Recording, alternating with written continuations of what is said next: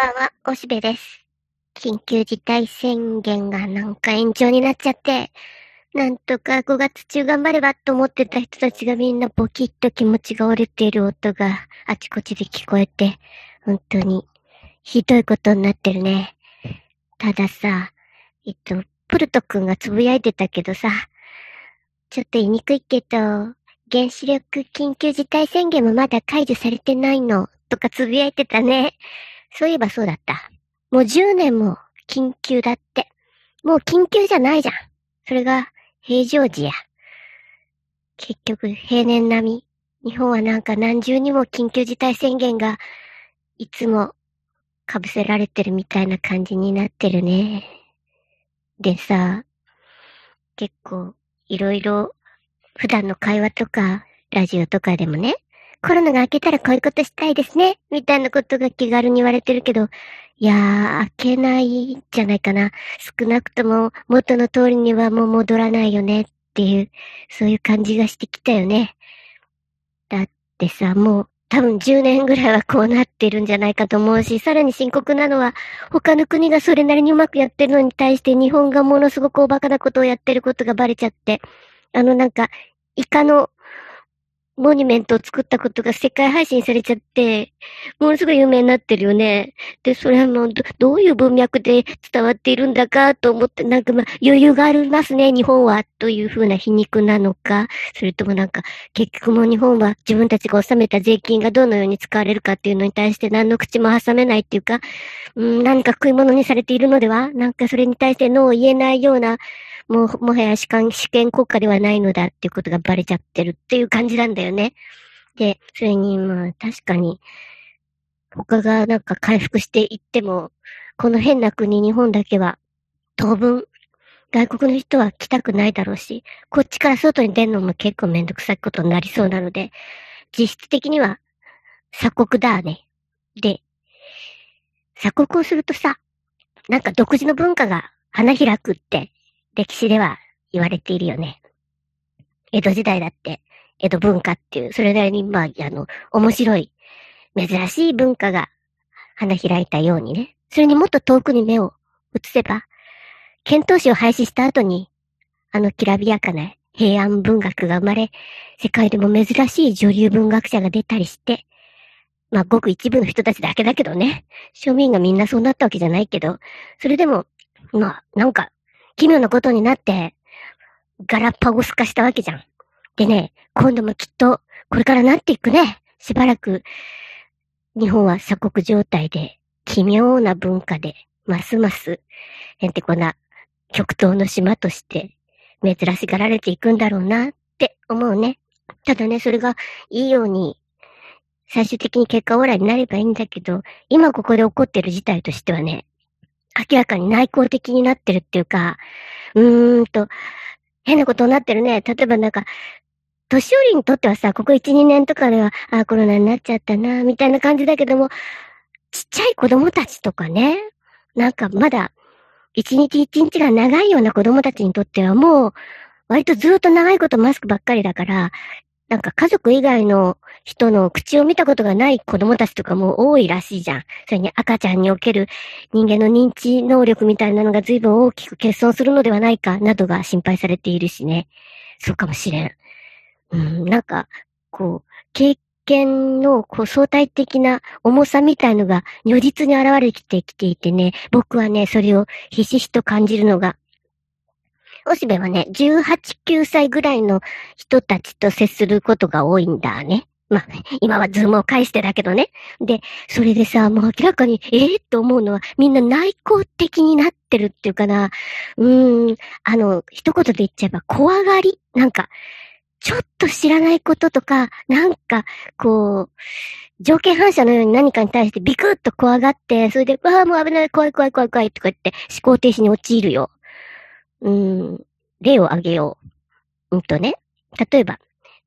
人形文化みたいのを説明するときに、人形っていうのは昔からある種の邪霊退散っていうかな、あの、まあ、人形っていうのは魂の器なわけだから、それを悪霊みたいなのを人形の方に閉じ込めて、えー、その、実際の子供とかに対しては守り神になるというか、この子供のそばに人形を置くことで、えー、邪霊を払うことができるというふうなことが、例えばおひな様なんかでもそういう風習のところもあるし、みたいなことを話したりすると、え、邪霊とか、怖い怖い怖い、何、ね、こう、これ取り憑かれる、怖い怖い怖いって言って、もう、なんかそれでもう怖がって、もう聞きません、そういう危ないこと聞いたらいけないと思います、とか、なんかそういうのは教育上良くないと思います、とかなって、え、ちょっと待って、今文化的なお話をしてるのに、今ここに邪霊がいてあんたに取り憑くとか、そういう話じゃないし、全然ホラーの話をしてない。もっとこう、えー、抽象的にものを考えてくれないかなとか思うけども、それはなんか追いかけていってもなんかもう戻ってこなかったりするんだね。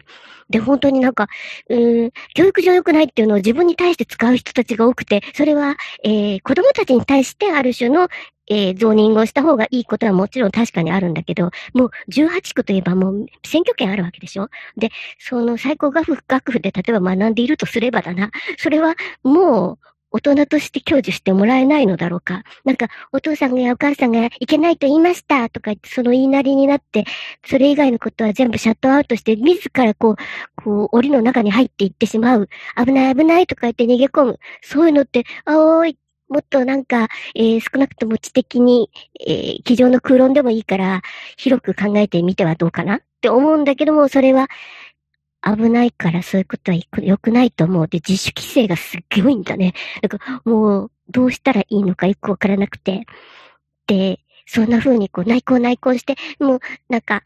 外的なもの、他者性というものに対して怯えがひどい。でもそれじゃ、こう、アーフヘーベンできないんだけどなって思うよね。ただでさえ今その、こう、えー、他者性が、所詮バーチャルに過ぎないところが問題ではあるんだけど、それでもバーチャルでいいから、抽象的なもんでもいいから、何か、えー、今までなかったものに出会って、こう、自らに取り込むってことをしなければ、自由になれないんだけどなって思うけど、いや、もう自由とかいいから、なんか、保護されていたいから、なんか、なんでそんないちいち自由を求めて表現とかしなきゃいけないんですか？怖い怖い怖い怖いとかってなってる、比率が高くなってるような感じがして、でもそれは、しょうがないかもしれない。だって、ちょっと人と触れるだけでももう怖いとかって、まあ、思うやね、今ね。だから、それが見えないものだからゆえに、もう本当に精神性にも影響を与えてるなっていうことがね、感じられて。で、いや、大丈夫と言いたいけども、具体的なことがもう大丈夫じゃないことになっとるので、マスクつけて、いちいち手洗ってとかって言ってるから、なんか、観念的なものもそれに影響を受けちゃってると思うな。なんか疑似体験が非常にこうナイーブになってる。もっと暴れていいのになって思うよ。まあでもこんなことは急にはもうどうしようもないかもしれないけども、それにむしろ今度はそれに対する逆転みたいな感じでもうすごいなんか、えー、突飛なものが出てくるかもしれずね。うーん、なんかいろいろ気をもんでもしょうがないことなんだけども、ただ状況把握だけはしておくといいかなーって思ってます。でね、えっと、僕はまあ、最近一番ハマってるのはね、ラジルラジルでね、朗読でね、有吉佐和子さんの木の皮をずっとやってんだね。で、もうこれで最終週に入っちゃうんだけど、だから、聞き逃しでももう一回目からは聞けないんだけど、有吉佐和子さんって面白いよね。僕はね、毎回聞くたびになんだこの無類の面白さはって思っているんだけど。で、えー、それというのも僕はもともと複合線を、えー、朝日新聞で連載しているときに一回欠かさず毎日読んだっていう経験があるので、ね、それに悪女についてっていう作品もものすごく面白いと思ってたんで、あと、その、いろいろルポも上手だよね。あの、いろんな島に行ったりとか、あと中国行ったりした時のルポとかも全部読んでる。で、有吉佐和子さんって本当にね、えー、なんか、僕には合ってるんだな、少なくとも。で、それで、この木の皮っていうのは実はでも、ほとんどこう世に出た少女作に近い形なので、うん、実は読んでなかったんだ。で、今回朗読で綺麗にまるっと全部、えー、繰り返し繰り返し聞くことで、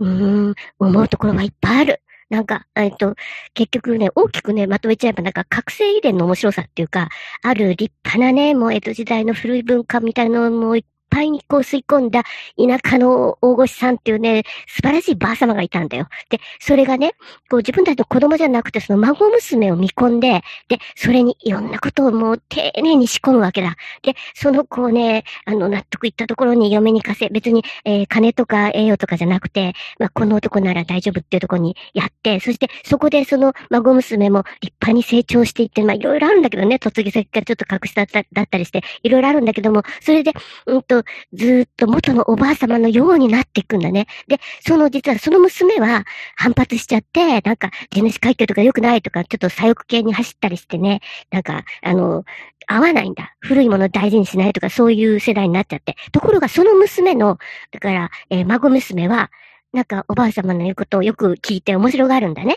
で、それに、注ぎ込んでいくわけだ。つまり、ばあ様から伝え聞いたものを孫娘が一心に受け、今度その孫娘がばあ様になった時に、さらに孫娘に注ぎ込むみたいなことがね。で、その一番下のそ、あの、孫娘がどうやら有吉佐和子なんだよね。それがね、すごい面白くて。で、うーん、でね、ただ、だんだん結局、ダメになってるっていうかな。なんか、その、有吉佐和子とおぼしき、あの、孫娘は戦争で疎開して和歌山に行くわけだけど、それで、実はばあ様と、それから、あの、お母さんと同じ、えっと、和歌山工場かな、その、そこに通うことなんだけど、その、おばあ様は、なんか、桃あれを言って、そして立派な着物を着てお嬢様だからね、それで学校通ってたと。で、その娘子は、その、まあもちろんおキャンな、その、左翼で走るんだけども、でも、えー、立派な、あの、袴をつけて、それを、こう、プライドとして通っていた。ところが、その、有吉佐和子は、もんぺを履いて通ってるわけだね。だから、その、もう、学校に行く姿だけでもどんどん貧していってるっていうかな、それを、まあ、嘆いてるわけだけどね。で、その後、まあ、日本はね、高度成長していくわけだけど、でも、有吉佐和子って、なんかちょっと痛ましい死に方したよね。あの、死ぬ直前に、こう、笑っていいともで、ちょっと暴れたりしてね。うーん、なんか、うーん、薬が噂されてもいったわけだけど、まあ、演出説も大きいわけだけどね。あの、もうちょっと長生きしてくれたら面白かったのになぁと思う一人だけどね。で、そうやって、なんか、うん、所詮滅びつつある文化だけども、何かがこう伝えられていくっていう感じを書き残してくれてるんだね、有吉佐和子がね。それをこう見てると、少なくともまあ世の中はどんどんこうやってもう今、終戦直後みたいな様相を呈してるじゃない。街中でもあちこち閉まってて、あんなに華やかに開いていたお店がもうみんな閉じてて、でもう二度と扉は開かないかもしれないっていう、もう復活しないかもしれないな、このお店はって思うとこいっぱいある。でも、そんな中で何かこう、かつての、こう、花開いた喜びみたいなものを言葉にでも伝えることができたらな、と、なんか思うな、僕はね。それだけが唯一、これから期待を寄せることができるものかもしれない。なんか、文化の玉送りっていうか、それを言葉で伝えていくこと、まあ、言葉じゃなくても映像でも今はいいわけだけど、何らかの形で古き良き、こう、世界、この、えー、文化というものを残して伝えたいなとは思うなっていう感じかな。というわけで、えー、おしべはそんなことをボロボロ考えながら世界を見つめています。では、またにしゅうかんごに。じゃあね、バイバイ。